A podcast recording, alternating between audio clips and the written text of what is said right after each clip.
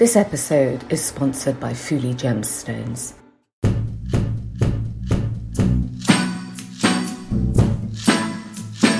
I've been reminded just how complex and varying and in some senses contradictory that the nature of snake is. It's fear, it's it's beauty, uh, it's evil, but it's health, isn't it as well? It's it's the beginning of life, it's the end of life. I love their livery. I mean their colored skins, their smooth uh, sinuous movement. If they didn't have to feed on live animals when in captivity, I think I would also consider having them as a pet. Welcome to If Jewels Could Talk.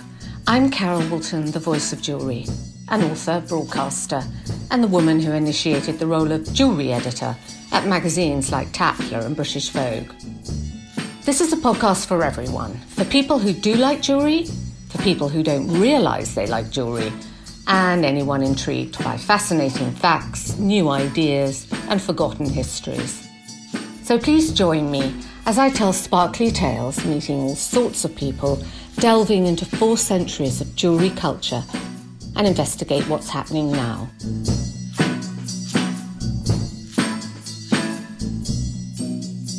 I'm joined today by one of the best known figures in the art world, Philip Mould, OBE, dealer, gallery owner, art historian, writer, and star of BBC's Fake or Fortune. And we're joined by the jewellery historian Amanda Triossi, who's a curator and lecturer on the history of Western jewellery design. And together we are going to unravel the sinuous patterns of the snake in the history of art and jewellery. Hello, Philip. Thank you so much for joining If Jewels Could Talk. You are joining us from your gallery, I think, this morning. I am, Carol. Yes, I'm sitting here in Pall Mall, surrounded by art, much looking forward to getting stuck into snakes. But there's a great picture behind you. Could you tell me who that is? Oh, her. Yes. So she is a 1630s, very grand, ridiculously rich woman in the most um, intricate uh, black brocaded dress festooned with gold chains and a watch, and holding a Bible, uh, balancing her earthly wealth uh, with her heavenly aspirations. It's beautiful. And thank you, Amanda. Hello, thank you for joining us. And you're joining us from Rome, and you have a lot of Roman artwork behind you. Uh, actually, there are some uh, collage and uh, made by Esmeralda Ruspoli, who had a fetish for snakes. So they're very appropriate. I don't know if the ones behind me, but uh, eyes and snakes feature very prominently in her artwork. So, Philip, do you think it's right that no other animal features in art as often as the snake or serpent? Uh, lots of animals gallop, trot through art, probably horses and dogs the most. But the serpent does have a way of enduring throughout, certainly Western art, over a couple of thousand years. And you always notice it when you see it. We all respond to snakes, don't we? We do. And actually, I think just doing the research for this podcast actually gave me the creeps. I'm one of the people who sort of veer on the, the side of fear as opposed to beauty. But could I just establish myself as a snake supporter? Okay, because because because when, when we bought our house in the country 20 years ago, the estate agent was clearly trying to put us off because I think she had a favoured buyer, and she said, "You realise there are grass snakes in the garden." Uh, she couldn't have said anything more exciting. Um, and for the last 20 years, every summer, I wait for their arrival and I put up a piece of corrugated metal where they warm themselves, and there they are. Um, I find them slightly frightening, but on the whole, I find them compelling. And Amanda, you're the queen of snakes, having um, been uh, the head of heritage at Bulgari for so many years with the Serpenti. Do they have a fear for you? Absolutely not. Uh, I definitely stand on the fascination side. And uh, were they not venomous animals, um, I would not be afraid of them at all. I love their livery, I mean, their coloured skins, their smooth, uh, sinuous movement. And uh, if I if they didn't have to feed on live animals when in captivity, I think I would also consider having them as a pet. Would you? Even though to me they're completely unlovable. I think. And I, I love the way you use the word livery about them. You know, uh, that's that's a, such a great word to describe those scales that so many people are frightened of. Definitely. and they're, they're, they're beautiful. And so, what's attracted artists to try and depict them? Is it the colour, their curving, fluid forms? And what is it that attracts Well, artists? So, if, if I'm to answer that question, I, I would say it, it, it starts with the symbolic power of the serpent. You know, beauty is also about fear. It's the frisson, it's the concept of the sublime. So, I think I think that sort of "Ah," moment when you look at a snake is part of it. But it's also it's also so much more complex than that. It it goes back to this sort of rich, ambiguous symbolism to Egyptian, uh, to Greek, and very early Christian times. And yes, it is a symbol of the devil, but it's also a symbol of wisdom. Uh, in the medieval period, uh, the snake, the twisting snake um, on a stick, known as the caduceus, was a symbol of medicine, of curing. You know, the opposite of the of the killing, venomous nature of the snake. In fact, the World Health um, Organization today still keeps a snake as a, as a symbol. So I think what artists particularly liked about snakes, regardless of the subject matter, and we can get onto the style and the and the shape and the curvy, linear, seductive allure of them, but it's about what they instantly um, uh, get in terms of response from the viewer, and it's not just to do with um, a disgusting, um, uh, f- fearful, uh, uh, sort of venomous uh, head turning. It's also to do with the fascination that is embodied in many thousands of years of symbolic evolution. Do you think as humans we had to somehow turn the sort of evil and the venom into something benevolent for us? Hence, it's used as something more curative, as you said, and um, something positive, and we kind of harness that power. Well, it's it's sort of the other way round because if you go back to the really earliest origins of, of, of the snake, um, take Egypt, uh, for example. I mean, the first living creature that ca- came out of primeval Earth was the serpent. It was it was the beginning of life. If you look at Christian history, uh, the, the the the the serpent. Uh, okay, it's the devil, um, and and uh, and what a devil! But also, the tree of life was a tree of knowledge, and from that, uh, the world came forth and multiplied. That that moment, that snake moment. Um, and then when you know you add it to to to the to the uh, medical application of the snake, in a sense, we've we've probably we've probably had to play with its more evil sides before we've actually talked about its benevolent seminal aspects. So let's go to that um, the Old Testament Bible story in the Book of Genesis, which really shaped that that evil image when the serpent entered the earthly paradise created for man and woman by God, and the snake convinced Eve to eat the forbidden fruit from the tree of life. Why is that image so widely depicted? Well, actually, you do often see it, but when you really begin to look into it, it's not that glamorous a moment in in art historical iconography because you've got really you, you, your eyes focus on two nude figures. Uh, any opportunity, incidentally, and while we'll see that with snakes in old master painting to show people with their kit off, uh, is, is, is used. Uh, then there is a tree, and then in the tree is a sly creature. You've also got to show that the snake, you've also got to show the apple. So I don't think actually Adam and Eve, even though so many uh, Christian cultures are, are used to seeing it in illustrations in Bibles and stuff, does come off that well in the canon of old master painting. Yes, you get Albrecht Dürer, the great printmaker, he does one, but but it's more for me to do with how the snake is used in other contexts um, that it gets really slippery exciting. In other contexts, such as? Well, okay, so probably the most important moment in in sculptural history um, in the West uh, was in 1506, and an excavation was taking place in Rome. And what was being discovered gradually as the earth moved away was so thrilling that even the great Michelangelo was called in to have a look. And they were revealing something that had been hidden in the ground uh, since the first uh, century BC or possibly first century AD. There is some debate. And it's called the Laocoon, uh, which is uh, a sculpture that is probably the most influential in Western uh, art, particularly Renaissance art. A little bit about Laocoon. Laocoon was a, a, a Trojan priest who warned the Trojans that the horse that had entered the city could well be full of Greeks.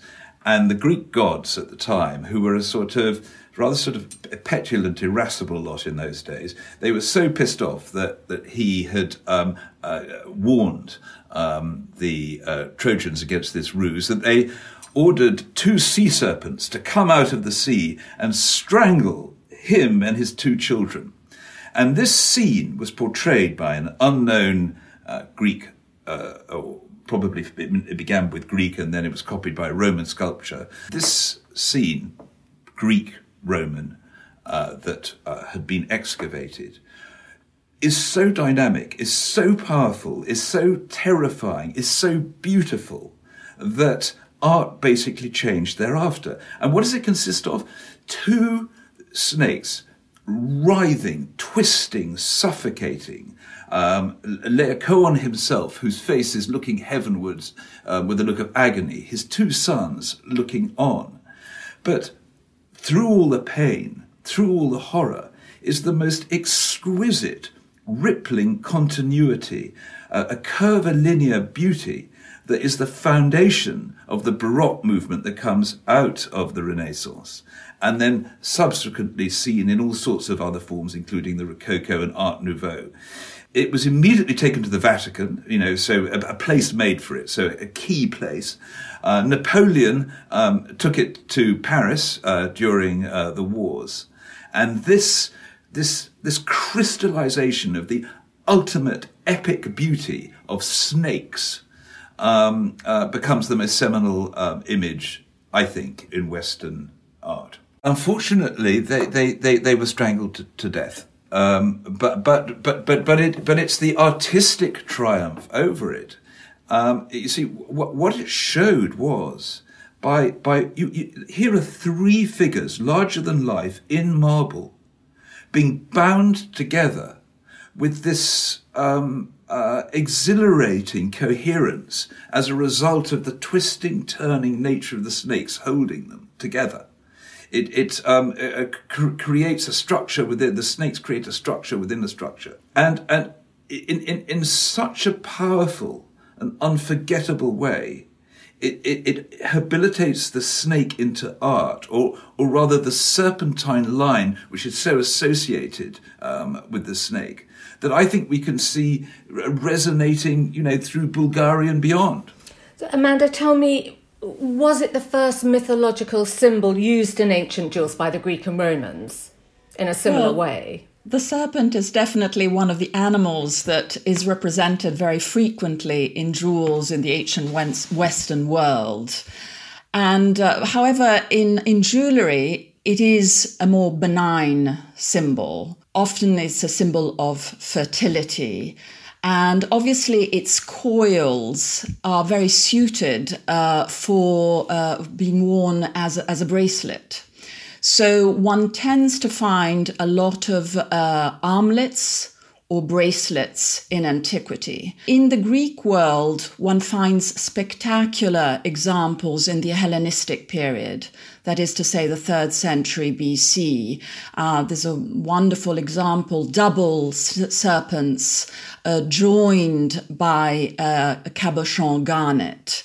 Um, but the real sort of boom, if one can say, or fashion for um, serpent jewelry um, really comes in the first century AD, in the early imperial uh, Roman times.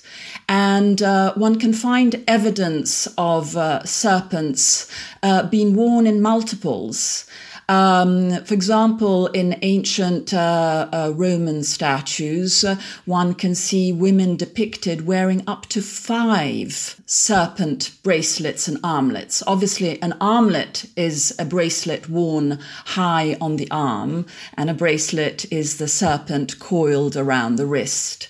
And uh, recent excavations or archaeological excavations have revealed a great number of these uh, um, serpents. And in Roman times, they tend to be uh, entirely of uh, gold without uh, gemstones. And why do you think they wore five? Was that decorative effect? Uh, well, in Roman imperial time, it was a time of extreme luxury, which the earlier Romans would have frowned upon because they considered it sort of a symbol of decadence. But I mean, I think it was all this opulence and wealth and it was just fashionable. We'll see later on even Diana Vreeland calling to wear many serpents in one go. It's it was a fashionable motif, and uh, I presume. Um, that uh, they just enjoyed wearing lots of jewelry. But I think what is interesting is that um, if one is uh,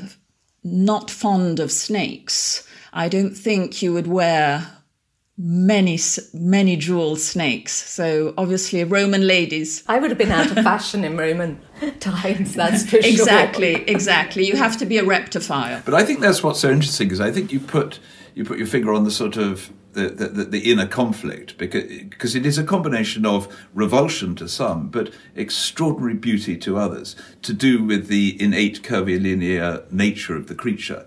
Um, and i think that it, it, I think that goes some way to, to understanding the allure. It's it's it's aesthetic, symbolic. But in um, paintings, primarily, don't they signal evil or imminent danger? Isn't that the kind of shorthand um, way to to deliver that message?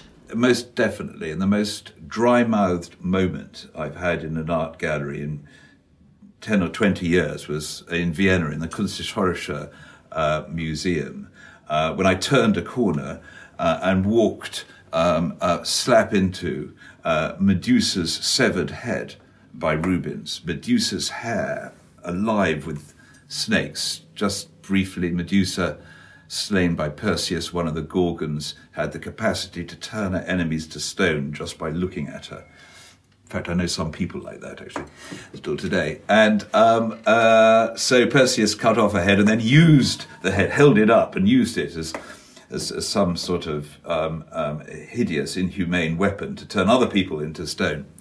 But what Rubens has, has done, working, I think, with Snyders, who helped him do animals, he had a very well organized studio, is um, produced a, a, a really brilliantly repulsive image. I mean, you could see the, the, the dying, writhing snakes. You know, he's such a master of, of the Baroque brush that it's almost in this static form as if they're moving. Um, uh, you see a sort of lizard thrown in, just sort of watching the whole thing um, with beautiful, uh, as you would say, Amanda livery. And uh, the, the, the, the dead eyes of Medusa who you know has the power to turn someone to stone even in death, combined with the uh, uh, sort of anatomical, exotic um, disgust of these snakes, is up there because I'm not really frightened by old master paintings because you know it's a bit like opera. Ma- a lot of old master painting. It's it's quite sort of formalized, but you know, this really was a, a, a gizzard getter, this one. Uh, incidentally, what is quite interesting is that the blood coming from Medusa's severed head um, was transformed into coral. And that's why coral has uh, a uh, is apotropaic. Uh, you wear coral, coral to be protected. So there's a link between the head and the blood of Medusa and coral, and that's one of the meanings of of coral in jewelry. And you find, for example, babies and the rattle with coral. It's to protect. You find, uh, um, and that that is the reason. That's where it comes from. That's very good. Yes, because a lot of Elizabethan portraiture has has has babies. Um, the children the children are shown holding a piece of teeth in coral. Exactly, and uh, it, it also had this uh, uh, apotropaic uh, significance to pre- evil sort of uh, keep away evil. But Medusa was um, depicted by quite a few artists. And I wonder, do you think it was the fable about it, or was it the chance to create that dark vision of these writhing animals? Well, I mean, Medusa, you know, in, on the scale of horror, is is is really up there, isn't she? Um, I, I, think we, we we see probably more Cleopatra actually, um, who who who killed herself in the most picturesque way um, by applying an asp to her breast. Um, and a, a, number of artists, right up to uh, the 20th century, including Gustav Klimt, um, used this image, used the snake image. We also see it in Henri Rousseau. We see snakes, but in another form. But but back to Cleopatra, it it it it, it touches upon another aspect um, of the serpent, and that is its sort of erotic, slightly phallic quality.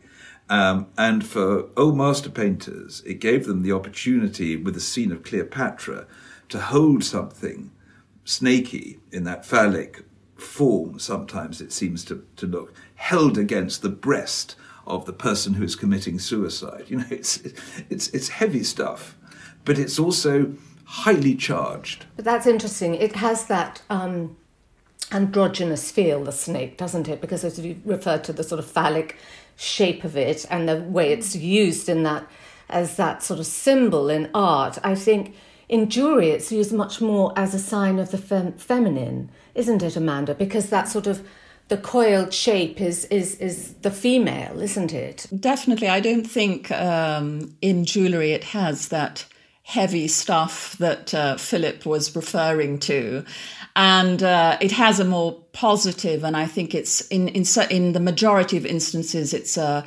uh, less sinister. And as I said, if you're in the category of person who's afraid of snakes, I don't think even a gold or gem encrusted example can persuade you to be adorned by a snake. Uh, however, in general, snakes in jewelry do tend to be more benign. And what is interesting is, uh, for example, the the Often you find it in jewelry, the snake devouring its head. And that, it, it, in that way, it forms a circle. And so, in that instance, the symbol is really the symbol of eternity. The cir- circle is a symbol of eternity, and uh, hence the uh, serpent uh, biting its tail is uh, also a symbol of eternity, the continuity of uh, li- the cycles of life and death and rebirth. In, in particular, that symbol is known as the, the Ouroboros, and uh, it comes from uh, uh, an ancient Greek word, and it is a compound, in fact, of ura, which means tail, and boros, which means devouring. So it's the the head head devouring, uh, the tail devouring serpent. And that sparked a, a new fashion in snake jewelry, didn't it? When Queen Victoria had that exact symbol as an engagement ring. Exactly. Um, well, Queen Victoria um, uh, received uh, uh, from uh, Prince Albert in, ni- in 1839 a very charming um, snake ring. Uh, was set with an emerald on its head uh, because it was the birthstone of Victoria. Uh, ruby's, ruby eyes and uh, um, it had also some diamonds. And in Victorian times, at that time, specific time, it was very important also the symbolism of uh, the, the gemstones, which would have reinforced the message. So, for example, rubies and diamonds, rubies are for passion, diamonds are forever, plus the symbol of the serpent. Obviously, the message is love forever. If one also wants to read the emerald, a symbol of hope, well, let's hope love is forever. And thinking of the snake as, as a sort of more positive aspect, um, Philip, I think sometimes they've been used, as you said, to reflect wisdom and, and reason, judgment. I wondered if you thought that was the reason the snake was in. There's a, a famous portrait in London's National Portrait Gallery of Elizabeth I which uh, recently revealed that she had originally been holding a snake. Is that right? Yes. So the, the iconography of Elizabeth, of Elizabeth I is is is a wonderfully complex and rich subject. She was goddess of the golden age. She she reigned over a period of uh, you know, tremendous achievements um, uh, for, for, for, Britain for England um, uh, abroad uh, and at home.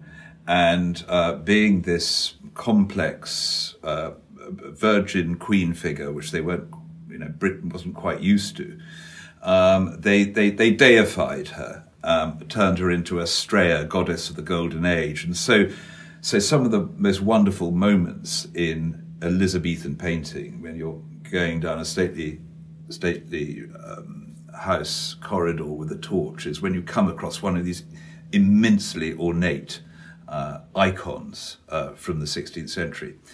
And Elizabeth I is at the epicenter of this symbolic cult.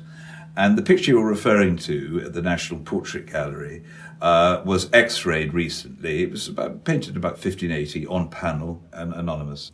And there, behind a posy, was the artist's first idea. It's called a, a pentiment, pentamente, which is sort of Italian for regret.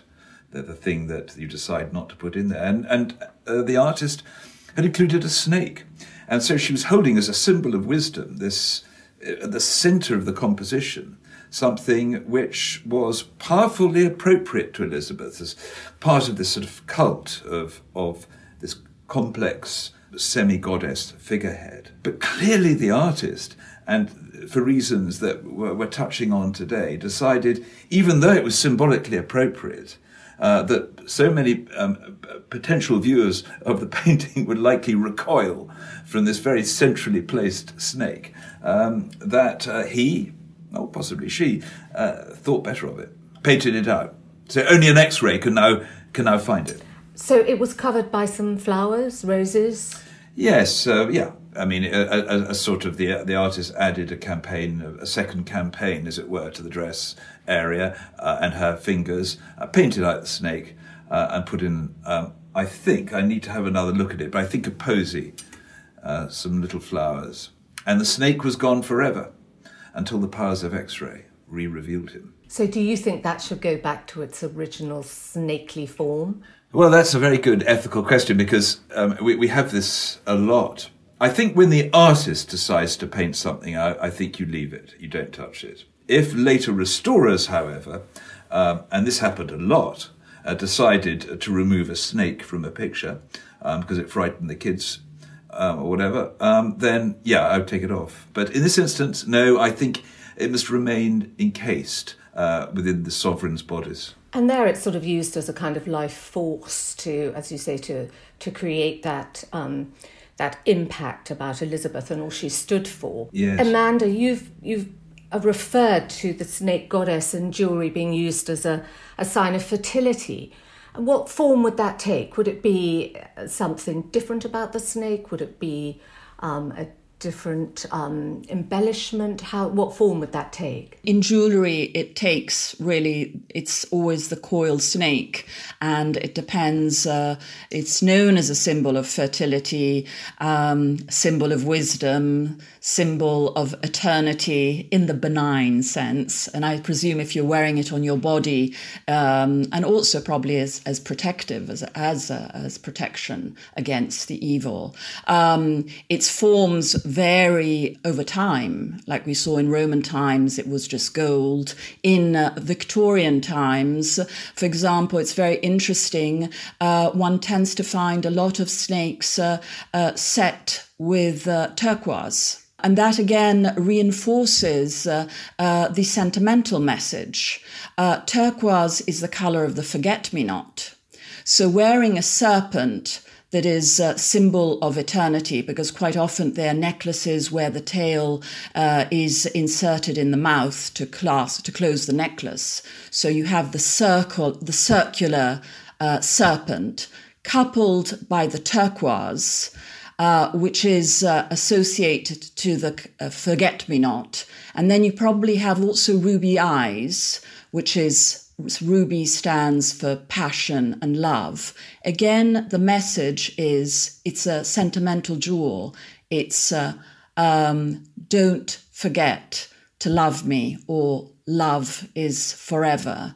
So in that respect, one one can read these different codes. And for the Victorian uh, wearer, the the particular choice of gemstones would have had a very clear and specific meaning, which nowadays we have lost. We have to decode. So we've got very different images of snakes happening here because I'm thinking also of the kind of life force of the snake in um, the self portrait by Paul Gauguin, Philip, which again is. Um, it's used in quite a sort of menacing way, even though there are plants and flowers in the foreground of that of that artwork. Uh, what does that symbolise? Say so. So this is Gauguin, who was who was a, you know, a, a, a complex, self-destructive, but also a brilliant figure. It's it's him he's holding the snake in this portrait, and his head is rather sort of Gorgon-like um, or Medusa-like, and sort of dismembered. It's sort of floating, and then and then you've got the snake in his hand. I mean, he he's using it, I think, uh, as we've been sort of touching upon in in, in this conversation. For it, it, it's sort of uncomfortable, rather devil, Satan-like symbolic powers. I feel um, and also, it allowed him to produce a beautiful bit of yellow wriggle um, into a rather tight composition. And, and, this is something something that's I just need to return to, if I may, because I I think one of the reasons that the snake is so compelling is because of its inherent beauty, because of its um, curvilinear contours, um, and one of the most beloved um, artists of the 18th century, William Hogarth, the savage satirist, but also portrait painter, took it to heart. He wrote this book called The Analysis of Beauty, and in it he defined, amongst other aspects, but predominantly, the serpentine line, the ogee, as he called it, as the absolute quintessence of what art should be about in terms of aesthetics the curve and twist of the snake. And what you need to do, go to the Tate Gallery, walk into the 18th century room, and there meet William Hogarth, a self portrait by him, and he's sitting there with his pug dog.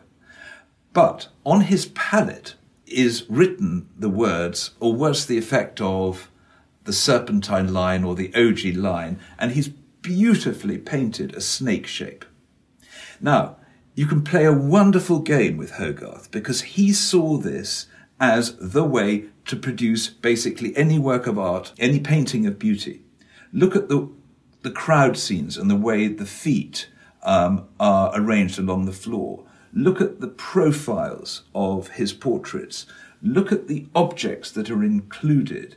Even sometimes look at the architecture. He's forever looking for the serpentine line of beauty which philosophically he crystallized as, as the absolute essence of what art needs to achieve in order to convey its, its sort of highest ambitions. That's interesting because I think this serpentine line of beauty is something every fine jeweler also tries to master, don't you think, Amanda? If we think Absolutely. of Cartier, Boucheron, Bulgari, David Webb, I mean, every jeweler has a snake that reflects our sensibilities to to try and master that line. Definitely, and then even earlier, I mean the the uh, Art Nouveau French Art Nouveau masters, for example, uh, Lalique and Georges uh, Fouquet.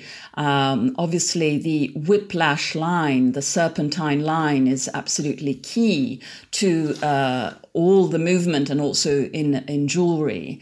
Um, so, for example, the two French artists, it's not surprising that they use to great effect serpents in their compositions. However, what is interesting is that the Art Nouveau, the uh, serpents, tend to be a bit more sinister than the 20, 20th and 21st century uh, serpents uh, created by jewelers.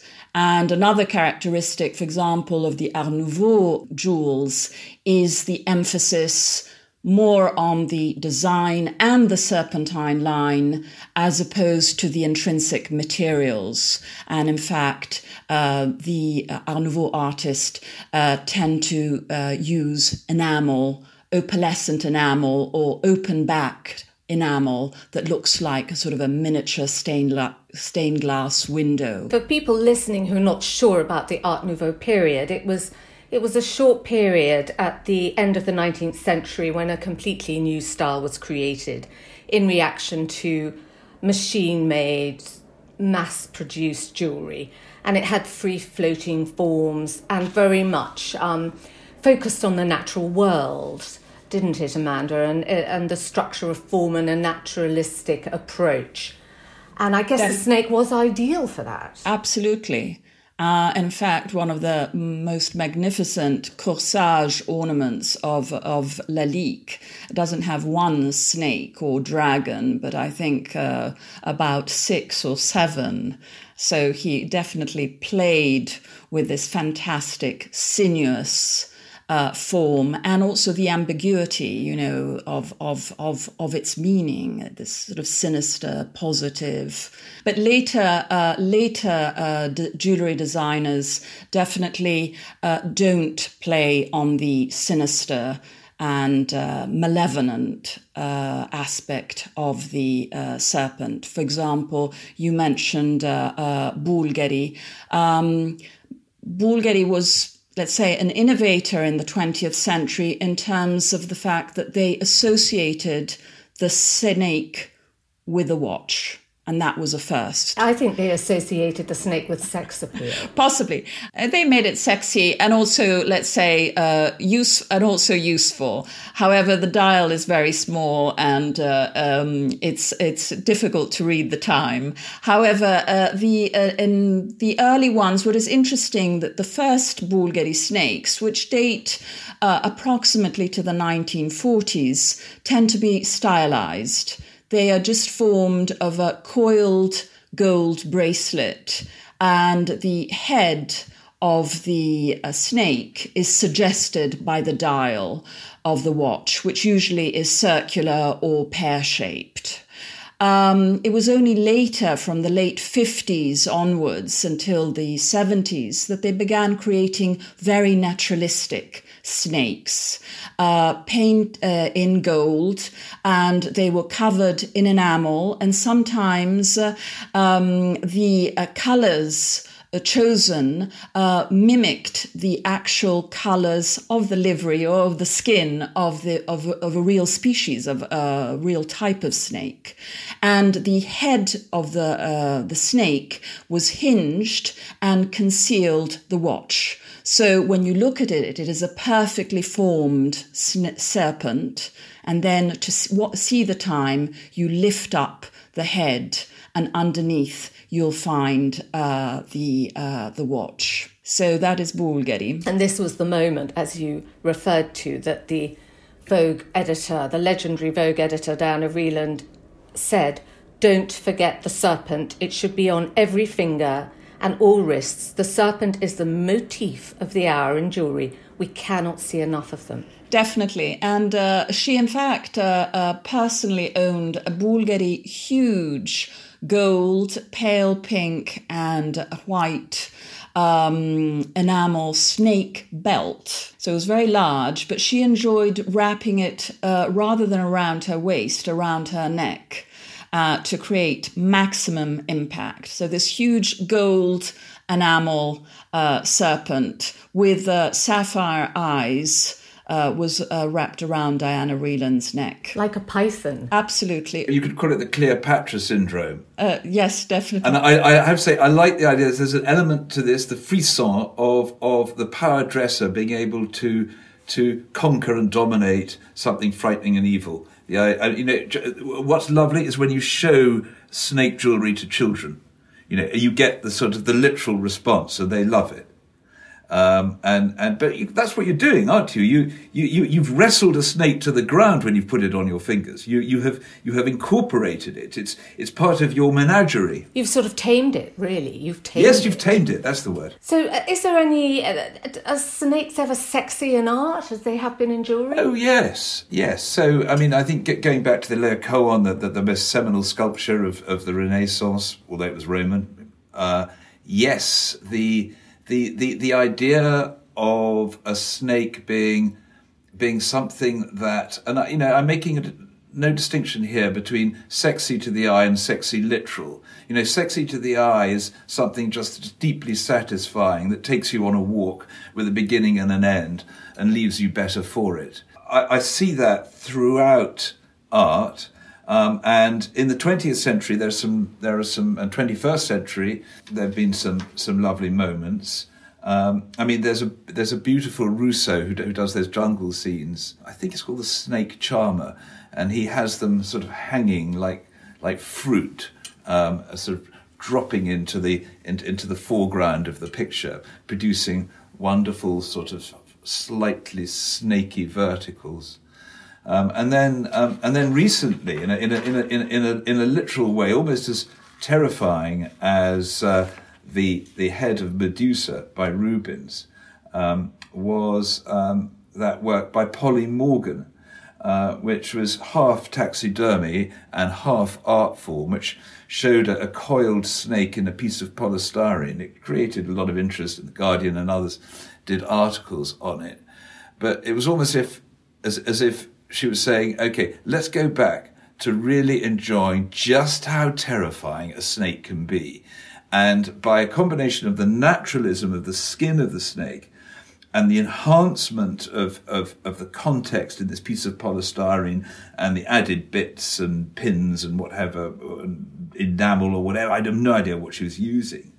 Um, my goodness me, it put the snake back into snake. I think also she was um, trying to make a metaphor for taking peeling back the skin, like the snake sloughs off its skin and becomes something else.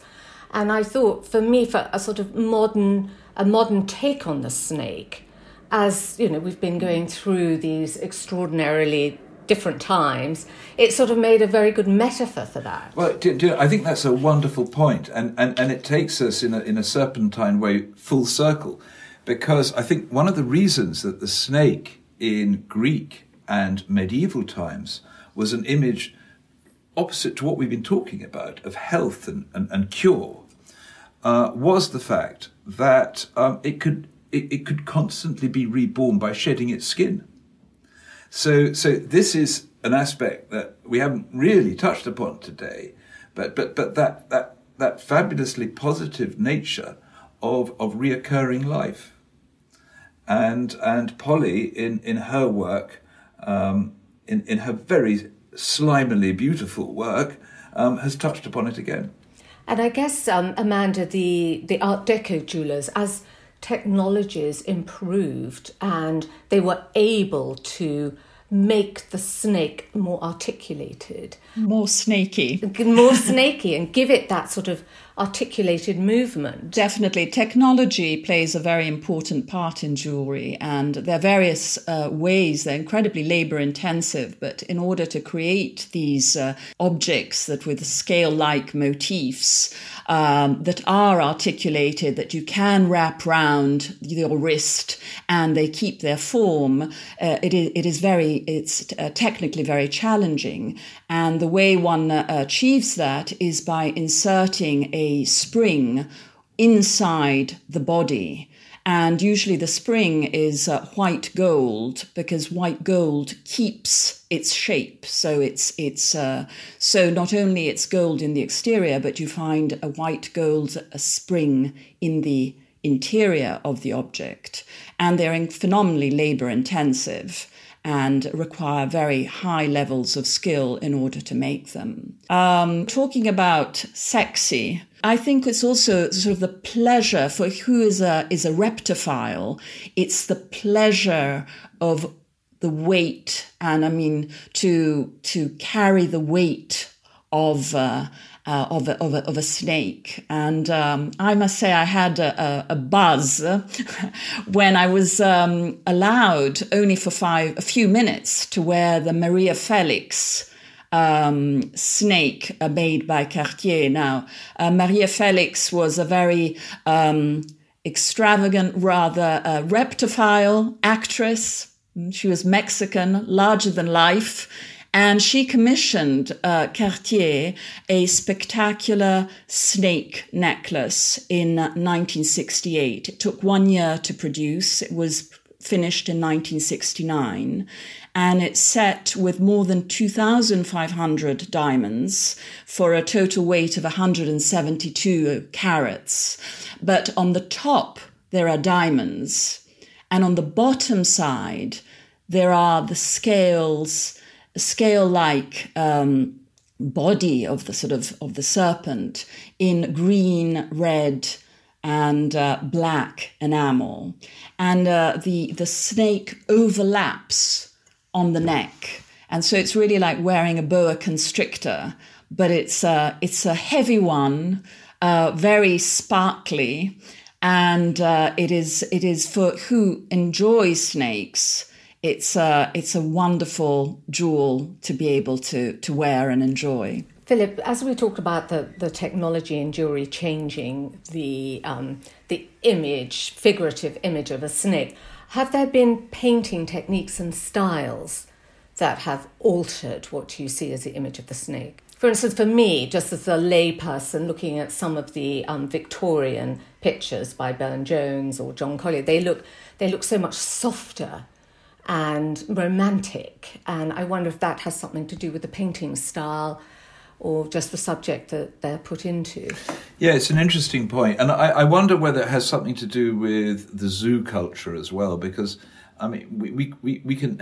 In England, it's difficult to find a snake when you want it. Uh, but, but well, they're but, obviously all at your house. That's why.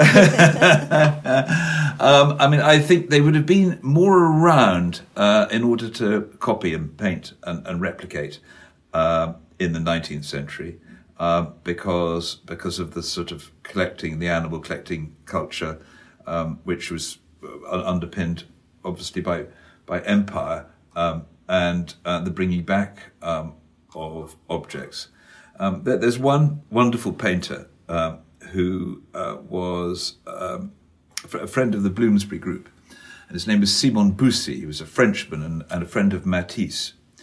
And he did the most glorious images of snakes. He came over to England and he did them in pastel. And he went to London Zoo and uh, he would just watch them uh, and paint them and draw them. And this was all around about sort of 1910, 20, 30. Uh, and his capacity uh, to convey uh, their, um, their serpentine virtues so well uh, in his medium of pastel was the fact that he was looking at them in the life. And obviously, so much of what we're talking about in design is, is abstracted, um, is, is, is the sort of design essence of a snake.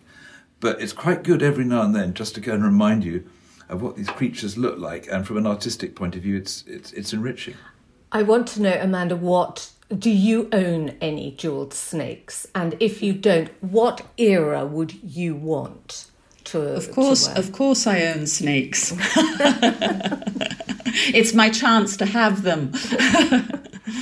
I own uh, some some Bulgari snake watches and um, and just uh, just plain snakes. So um, in, but all all in precious materials. So unfortunately, I had a very beautiful example of uh, um, archaeological revival uh, snake, which was uh, in the second half of the 19th, was latter part of the 19th century, when jewelers were imitating uh, the style of ancient Greek and Roman goldsmiths, following all the archaeological uh, finds that were occurring at the time.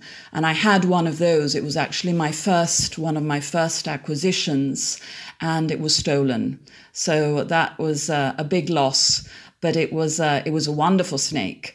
Um, uh, it was braided, braided gold uh, that wrapped around about four times around the wrist. Philip, any snakes in the gallery at the moment? What do you have on show? Hmm. Snakes. No, we're quite low on snakes at the moment, but after this, I'm going to go out and try and find some. Philip, thank you so much. Thank you for sharing that with us and giving us a, a quick tour through snakes in art. And Amanda, likewise, thank you so much for sharing your knowledge about um, the culture of snakes in jewellery. Thank you both. Thank you. Thank you.